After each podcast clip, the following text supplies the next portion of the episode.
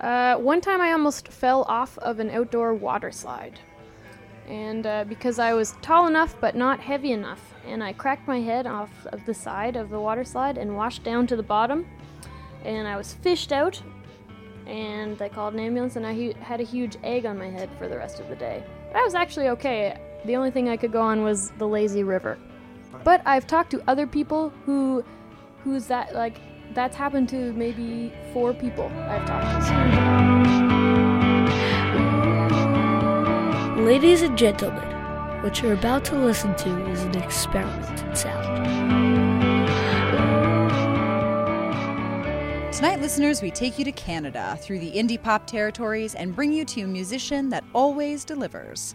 Singer Molly Rankin and keyboardist Carrie McClellan began playing music in high school together, and now with their band Always, they'll never be apart. We talked to Molly Rankin, and she told us about the last time she visited our simple three inches of snow here in Washington, D.C. Um, the last time we were here was last year. We were playing with a band called Yuck from the UK, Okay. and um, the it was in the middle of that apocalyptic snowstorm. The show was canceled, and we were staying outside the Pentagon. How was that? I it mean, was what, actually really fun. We did karaoke in the hotel room. What, what what's your if uh, in karaoke uh, in a karaoke pinch? What's your song of preference? Mmm, maybe strawberry wine. Bittersweet, the green on the vine. Like strawberry wine. It's not a party starter though. You have to choose. You know, you have to after there's like four or five romping tracks. Maybe you sneak in there with your ballad. What's a what's a party starting uh, karaoke song that somebody plays? You're like, I'm jealous. Um, good question. The last time we did karaoke, oh, even like a just a a really liberating ballad is a party starter. Like uh, Carly Simon, like "You're So Vain," that song. You're so vain. You probably think this song is about you. You're so vain. I don't know if that's the actual title, but that just gets people all fired up. Phil did Creed last time. It was very funny and amazing. Who's Phil? Our drummer. Phil is Phil good at uh, he and he killed it at Creed. He- Everyone's good at karaoke. That's why it's so much fun. Even when you're bad, you're good. My uh, karaoke song of preference is "Like a Virgin" by Madonna. Hmm. Yes, yes, yes. I, I I normally I normally get an encore after that. That's So, amazing. I just want to let you know. Do you have to uh, do you have to transpose it to the right key? No, I don't. No, Wow, I don't. that's all Keys. all keys work. all right, all right. So, um, what is your stuffed animal preference? Bunny. Bunny? Did you have a bunny when you were younger? Yes. What was the bunny's name? Um Oh, I've had t- many bunnies, but I don't have I also haven't named my stuffed animals. They are just the the breed of strain of animal they are. Bunny, dog, bear. It seemed natural that Molly would follow in her father's footsteps. Rankin's father, John Morris Rankin of the Rankin family, saw much success in the 1990s. Molly Rankin issued her first solo EP called She EP in 2010, almost 20 years later. We asked her about her upbringing, and she told us about how much music influenced her town and childhood. All right, if you were head of tourism from where you grew up, how would you get people to come there? Where I grew up, Yeah. the music is uh, quite compelling. Okay. It's traditional Celtic music is sort of uh, the niche in Cape Breton. Uh, it's very unique. It's uh, from Scotland, so it's like a very rare thing. There's all kinds of other music, but it's very Scottish. If you don't have the money to go to Scotland, you should just go to Cape Breton So, uh, or go there beforehand. I don't know. So, who are, you, who are your favorite Celtic bands? Who is still Ashley McIsaac comes from Cape Breton. Do you know him? No, I don't. But I'm He's about great. to. Okay. Yeah, you can look him up. Natalie McMaster, um, Howie McDonald, a lot of fiddle players.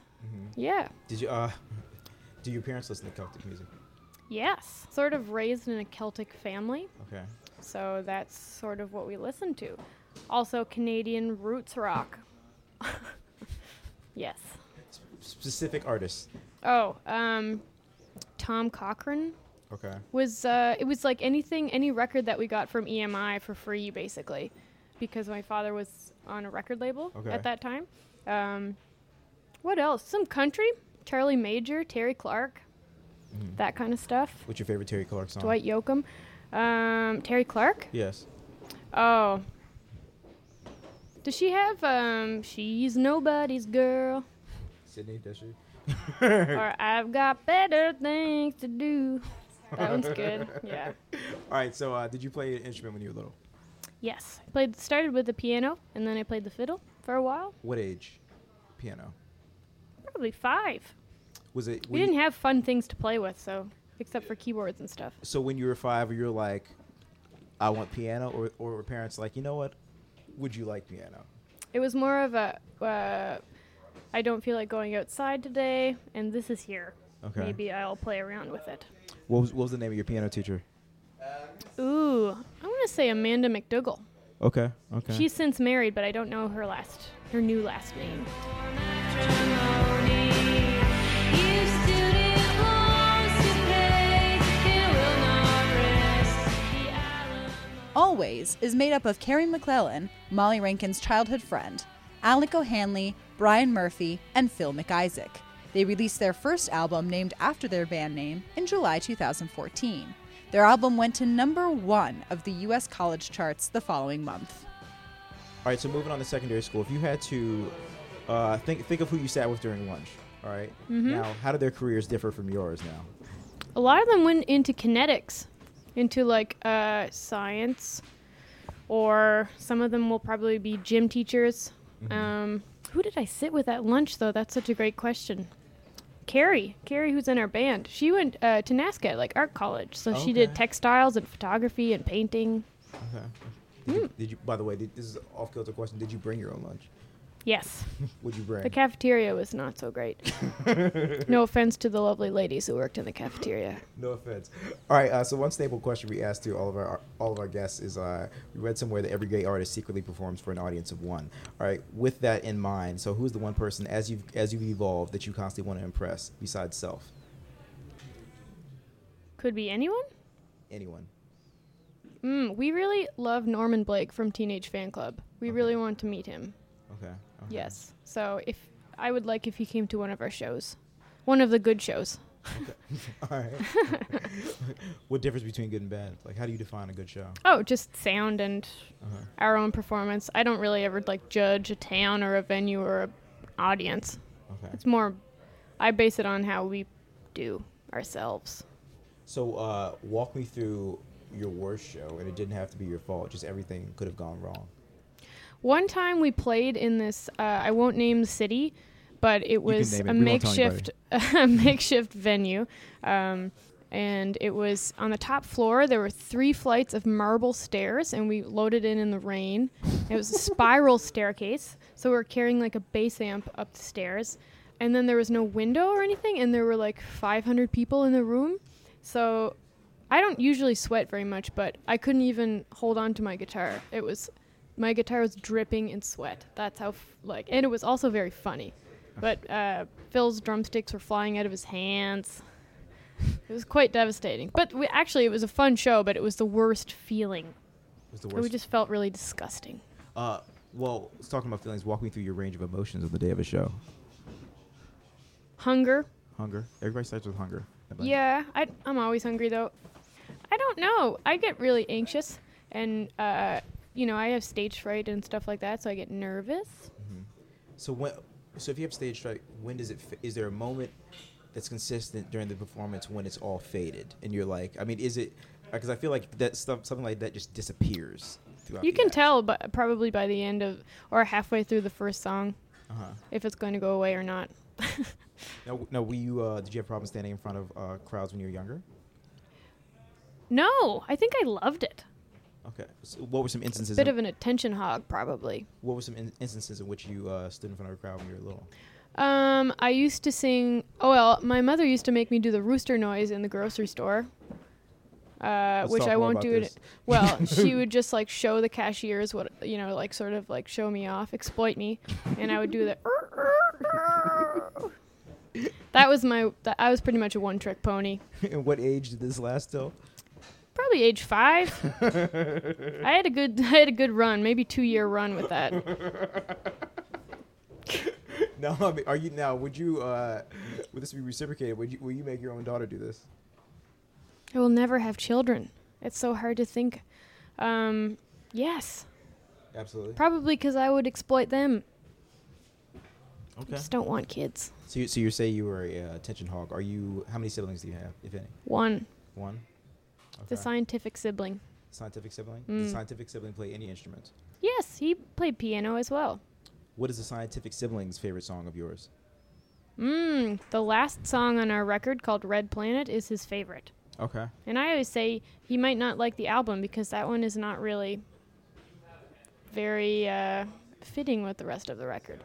Sort of it's a whole other beast. In what way? It just sounds different. Sounds it's more diff- spacey, more sparse. More Oh, spacey, more sparse. Mm-hmm. Like, how would you define the content of the, r- the record? Like, how would you define like if you had to give the record a feeling? It's just sort of jangly guitar pop, Okay. um, love songs. I'm just not afraid to admit it. Okay.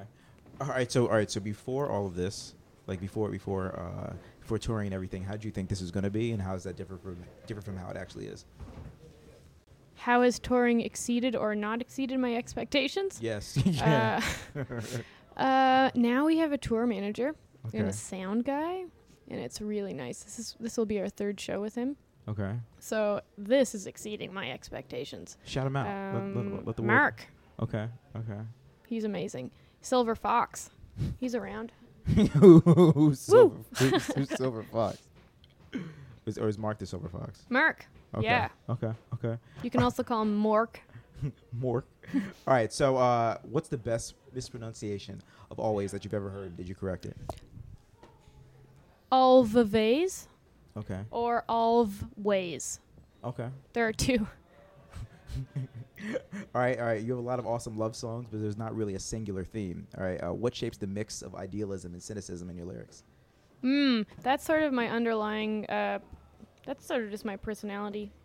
I think I'm a, a little bit s- depressed Uh-huh. and uh, cynical, but also most of the time happy. I don't really. I don't know. I'm not like the nicest person either. So I don't know. Some of it's really sad and depressing, and I'm okay with that.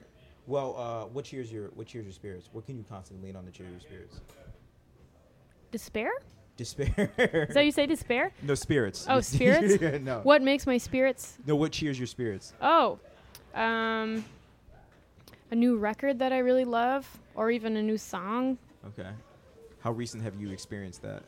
Like, give me somebody a record or new song where you're like, okay, I'm in a oh, good place now. um, there's a song called Johnny and Mary, and it's so good. Okay. Um, I don't know. His, I don't know how to say his last name. His first name's Todd, and it's the whole record is amazing.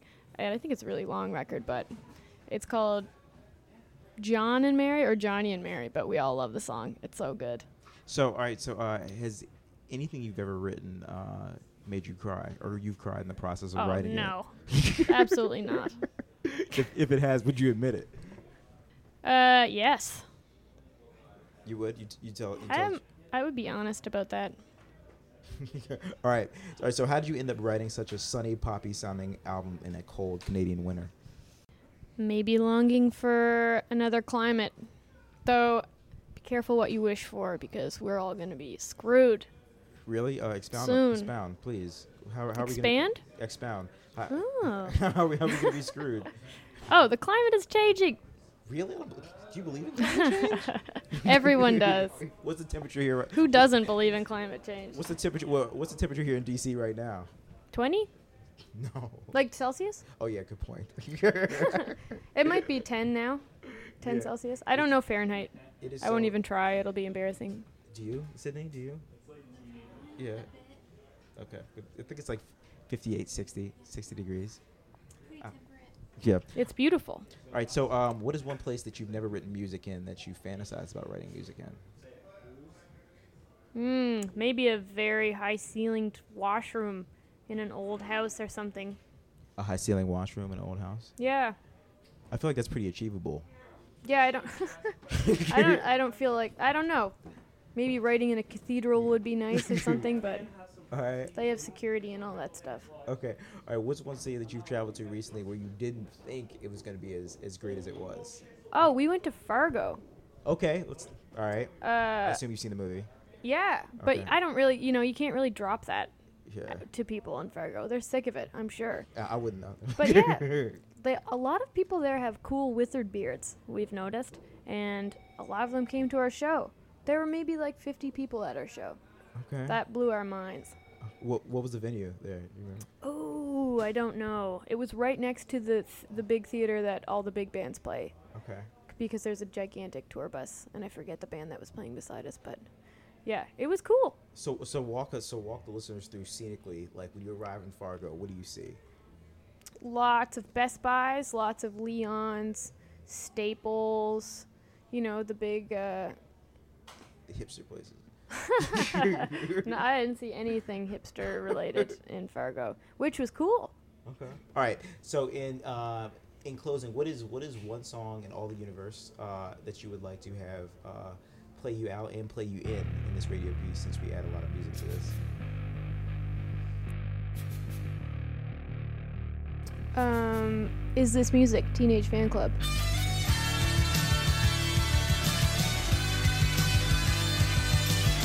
Madcap is produced by Daniel Bloom, David Ross, Efim Shapiro, and Drew Snatke. Snatake moves up in the world. Our intern is Christy Newen. MadcapDC.org on Facebook and Twitter at MadcapDC.